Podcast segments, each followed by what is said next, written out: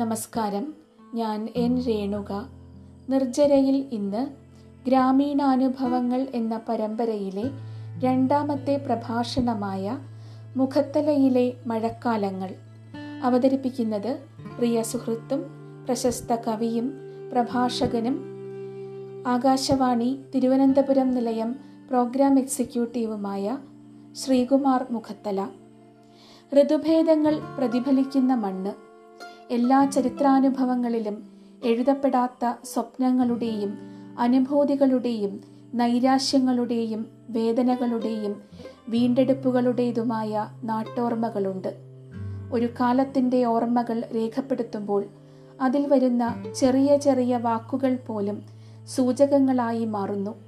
അപരിചിതമായ പേരുകളിലെത്തുന്ന കൊടുങ്കാറ്റുകളും ഭീതിയുണ്ടാക്കി വന്നു പോകുന്ന ന്യൂനമർദ്ദങ്ങളും അരങ്ങുവാഴാത്ത പരിചിതമായ മഴക്കാലങ്ങളെക്കുറിച്ചാണ് ശ്രീകുമാർ മുഖത്തല സംസാരിക്കുന്നത്. ഭൂതകാലത്തിൽ പെയ്തുപോയ മഴകളും വീശിയ കാറ്റും ഓർമ്മകളെ സ്ഥലകാലബദ്ധമായി വീണ്ടെടുക്കുന്നു. മുഖത്തലയിലെ മഴക്കാലങ്ങൾ.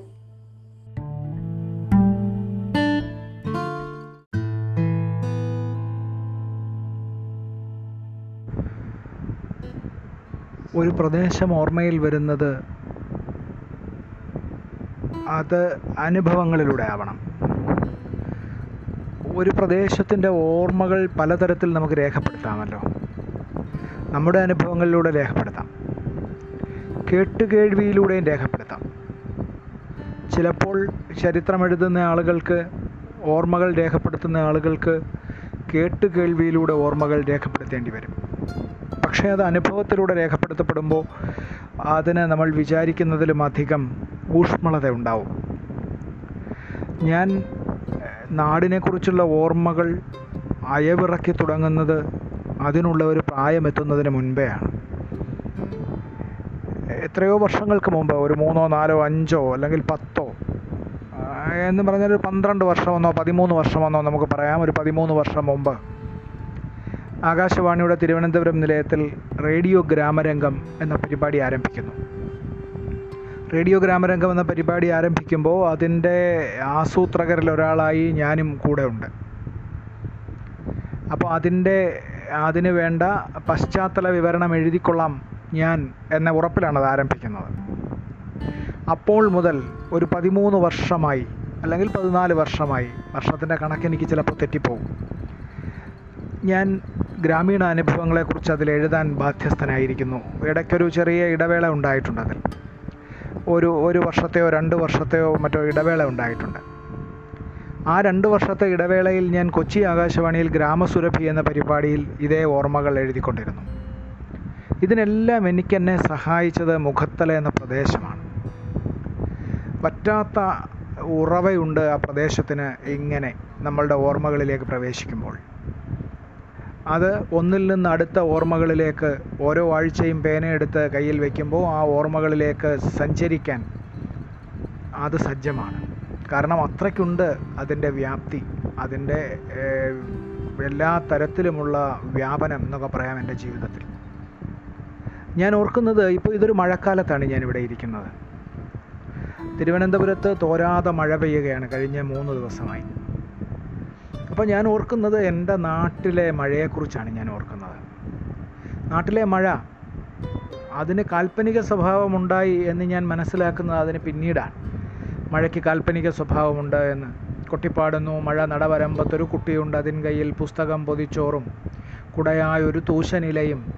അത് കൊത്തി കുടയുന്നുവോ? മഴക്കാറിന്റെ കാക്കക്കൂട്ടം എന്നൊക്കെ ഒ എൻ വി സാർ എഴുതി വായിക്കുന്നതും അത് അതിന്റെ ആസ്വാദ്യതയുണ്ട് എന്ന് മനസ്സിലാക്കുന്നതുമൊക്കെ പിൽക്കാലത്താണ്. അത് അനുഭവിച്ചിരുന്ന കാലത്ത് അതിന്റെ അങ്ങനെ ഒരു ആസ്വാദ്യതയല്ല അത് അറിഞ്ഞത്.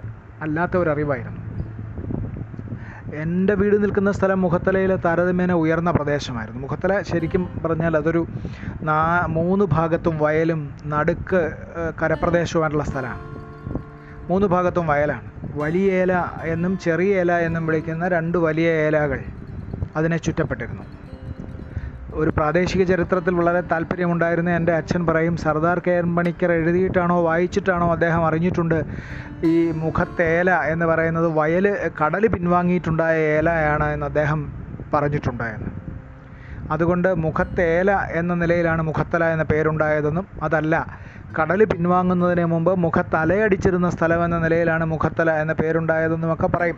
പ്രാദേശിക ചരിത്രകാരന്മാർക്ക് അവരുടേതായിട്ടുള്ള ഉപാധികളുണ്ട് ചരിത്രരചനയ്ക്ക്. നമ്മളിപ്പോൾ പറയുന്ന അക്കാഡമിക്കായിട്ടുള്ള ശാസ്ത്രീയമായ ഉപാധികളൊന്നും അല്ല അവർ ഉപയോഗിക്കുക.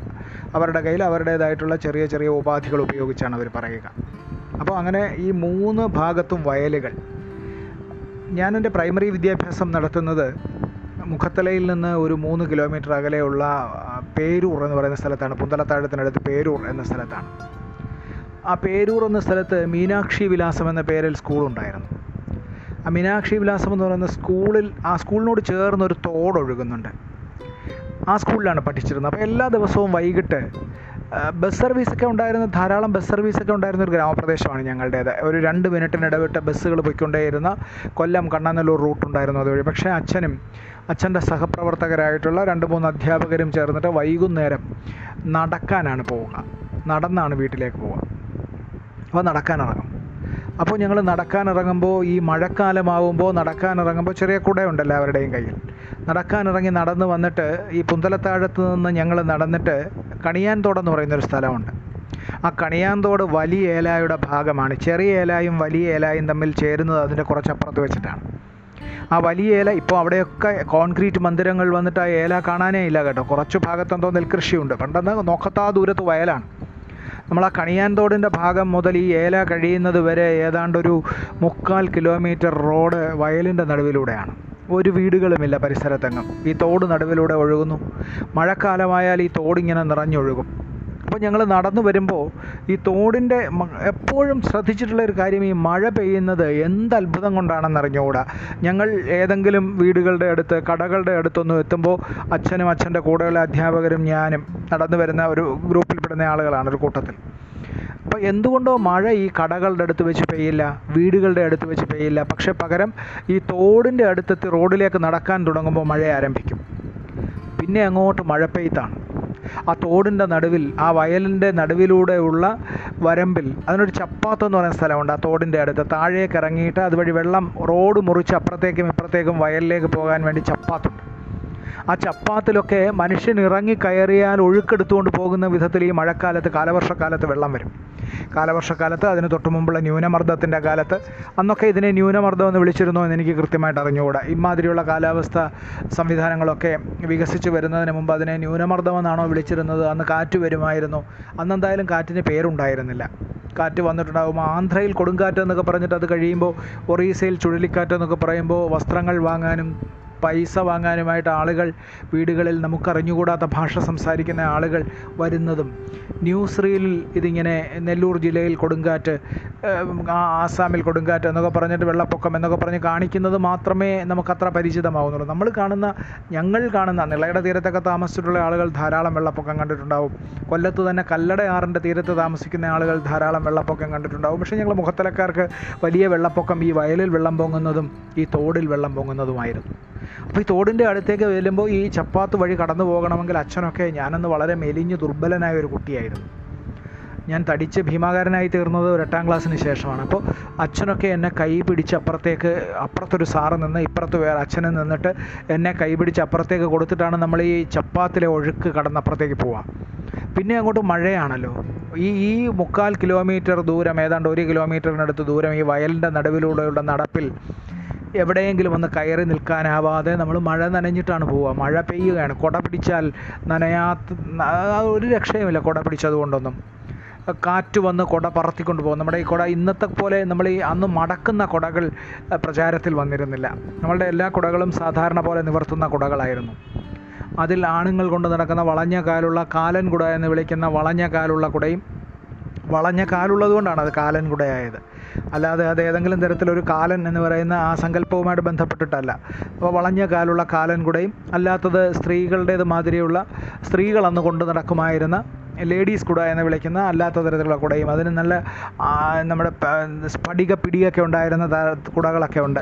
ഒരു കുടയും കുഞ്ഞു പെങ്ങളും എന്ന് പറയുന്ന നോവലിൽ പറയുമല്ലോ അതിനകത്ത് കുടയുടെ പിടിക്കകത്തൊരു കിളി ഇരിക്കുന്നത് പോലെ തോന്നിയെന്ന് പറയുമല്ലോ. ആ കുട പിടിച്ചിട്ട് നമ്മൾ നടന്നു പോവുക. വയലിലെ കാറ്റ് നമ്മളുടെ കുട എടുത്തുകൊണ്ട് പോവുക. നമ്മളതിനെ വളരെ ശക്തിയായി പ്രതിരോധിക്കാൻ ശ്രമിക്കുക. അന്നത് കടന്നു കിട്ടുക എന്ന് പറയുന്നത് നല്ല ബുദ്ധിമുട്ടായിരുന്നു. പക്ഷേ കടന്നു കിട്ടാൻ എന്നെ ചേർത്ത് പിടിച്ച് അച്ഛൻ എന്റെ കുഞ്ഞിക്കുട നിവർത്തിയാൽ അത് കാറ്റത്ത് എന്നെയും കൊണ്ട് പറന്നു പോകുമെന്ന് വിചാരിച്ചിട്ട് ആ കുട മടക്കി എന്റെ കയ്യിൽ തന്നെ തന്നിട്ട് എന്നെ ചേർത്ത് പിടിച്ച് നടന്നു പോകുന്നത് എനിക്ക് നല്ല ഓർമ്മയുണ്ട്. കൂടെയുള്ള അധ്യാപകരും ഈ കുട ഇങ്ങനെ ചേർത്ത് പിടിച്ചിട്ട് മഴക്കാലം കടന്നു കിട്ടുന്നത് വരെ ഇത് വളരെ ഭീകരമാവുന്ന തുലാവർഷക്കാലത്താണ് കേട്ടോ. തുലാവർഷക്കാലത്ത് കാലവർഷക്കാലത്ത് നമുക്ക് മഴയാണെന്ന് അറിയാം. പക്ഷേ തുലാവർഷക്കാലത്ത് ഒരു മഴയുടെ ലാഞ്ചനയും ഇല്ലാതിരിക്കുമ്പോൾ നമ്മൾ വൈകിട്ട് സ്കൂളിൽ നിന്നിറങ്ങി അന്ന് സ്കൂൾ അഞ്ച് മണി വരെയാണ്. ഷിഫ്റ്റ് ആയിരുന്നു അച്ഛന്റെ സ്കൂളിൽ ഉച്ചയ്ക്ക് ശേഷമുള്ള ഷിഫ്റ്റിൽ അച്ഛൻ പഠിപ്പിച്ചിരുന്നു. അപ്പോൾ ഉച്ചയ്ക്ക് ശേഷം ഞാൻ പ്രൈമറി ക്ലാസ്സുകളിലും യു പി ക്ലാസ്സുകളിലും പഠിക്കുന്ന കാലത്ത്. അപ്പോൾ നമ്മളിങ്ങനെ നടന്നു പോകുമ്പോൾ ഈ കാ തുലാവർഷക്കാലത്ത് മാനം ഇരുണ്ടിരുണ്ടിരുണ്ട് വന്നിട്ട് നമ്മളൊരു ഇരുണ്ട ഗുഹയിലൂടെ നടക്കുന്നത് പോലെയാണ് ആ വയലിന്റെ അതിൽ വഴി കടന്നു പോവുക. അതിന്റെ നടുവിലെത്തുമ്പോൾ ഇടിമിന്നലോടുകൂടി മഴ പെയ്യും. ആ ചെറുതായിട്ടൊന്ന് പിടച്ചിട്ട് പേടിച്ചിട്ടാണ് കടന്നു പോവുക. മഴയെക്കുറിച്ചുള്ള പല പല ഓർമ്മകൾ ഇനിയും പറയാനുണ്ട്. പക്ഷേ ഇപ്പോൾ തൽക്കാലം ഈ ഓർമ്മകളോടുകൂടി നമുക്ക് ഇന്നത്തെ ഈ സംഭാഷണം അവസാനിപ്പിക്കാം എന്ന് വിചാരിക്കുന്നു. എല്ലാവർക്കും നമസ്കാരം.